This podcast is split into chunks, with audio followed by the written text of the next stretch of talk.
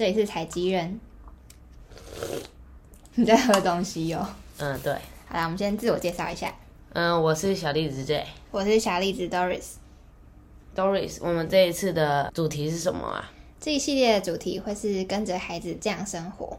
那孩子呢，也就会是我们的旅行伙伴。我们主要是希望实际带着伙伴们走进台湾这片土地，跟着伙伴们采集触动他们土地的故事、人的故事、大自然的故事，而伙伴们也将成为一颗颗种子，种在土里发芽，传承给下一个世代。为什么会需要传承呢？因为有一些传统，如果没有传统，就会消失。好，OK，继续。采集人以文化议题出发，每一期都将带着伙伴们前往不同的大城小镇，以深度探访的方式，深入当地的风土，拜访文化场域，采访职人。像是我们会走到实际在地人会吃的小吃摊，例如这样走进市场啊，看他们在吃什么，或者会去买什么东西，就跟着他们走，并不会像呃一般游客直接走到大景点或者比较有名的店家。这样也可以，呃，同时呢，也可以漫游在城镇里面，观察当地人的生活模式，还有以及对话，甚至直接跟他们聊天。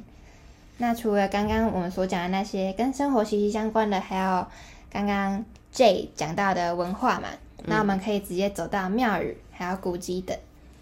然后刚刚还有说到职人的部分，嗯，那个就是与在地产业跟经济有关。那这些东西其实从从过去到现在。都影响着这里的城市面貌。然后哦，对，我们采访的方式啊，其实不是像记者那样会写一篇很正式的采访稿，然后这样子很严肃的问。对，我们会是呃跟职人是用闲聊的方式，有点像闲话家常啦，然后彼此交流意见这样。哎、欸欸，那边的没有看到在录音吗？对啊，对啊。好啦，那我们继续喽。好，所以最后我们会将那些东西集结记录而成一呃一些属于伙伴们的小节目。对，所以要定期收听我们的 podcast 哦。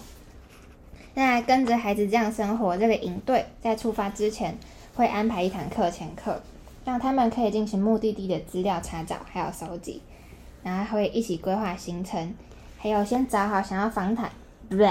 访谈，口吃。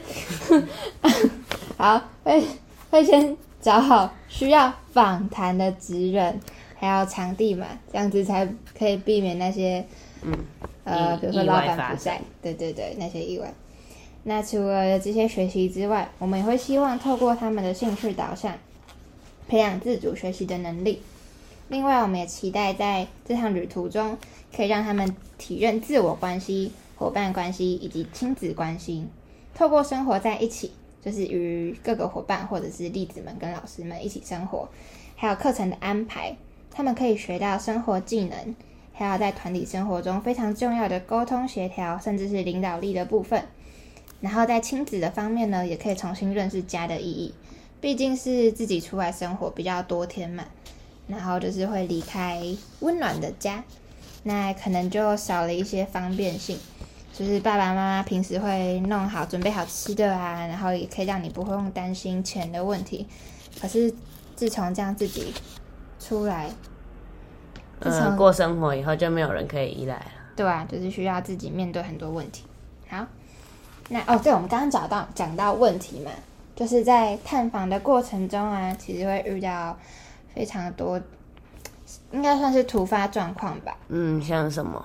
比如说，如果是团队里面在自己沟通的话，会遇到什么意见不合，或者是观念不合，或者是价值观不同。对，然后那些就是需要透过沟通，然后彼此接纳意见，对，然后来解决那个冲突，或者是让我们的旅途可以旅呃旅行啊可以继续下去。对。然后在其他方面，比如说像说，其实还会遇到什么迷路，然后就是那些旅行会遇到的问题，迷路啦，然后还有餐厅没开之类的。虽然我们有上网先寻找资料，但是网络上不一定所有资料都有放上去，尤其是那种嗯很及时的。对啊，很那种，比如说我们这次年假嘛，嗯，然后就有一些店家是收收收收，一直收蛮多天的，啊，结果都没有 po 在网络上，就是放在那个铁门上面，我们也不知道。然后所以有一些是到了那个地方，然后才发现，哎，那个店怎么没有开？然后我们就没有午餐吃了。然后就很考验那个大家的应变能力。然后得要去再再去找下一集吃，呃，不对，我再去找下一间吃的。对，对，好，那我们就废话不多说，下一集呢，我们会有伙伴介绍一下这次在嘉义旅行，然后他们也是去找一些传统的产业店家，然后他们是去做访谈嘛，就是比如说问一下，哎，为什么你们需要这个产业？呃，为为什么会需要传承这个产业？或者、嗯、对。或者这个在以前呢，就是在可能是十几年前、二十几年前，甚至快要百年了。嗯，很多其实是日治时期的东西。对，然后为什么需要保留？然后当时的状况是是是什么因素？然后造就了在这片土地会有那么特别的产业，或者是或者是建筑啊等等。对，反正下一集就会有伙伴来详细为你们介绍。然后我们就这集的说介绍就到到这边结束了。好，你还要说什么吗？没有。好，谢谢，拜拜，拜拜。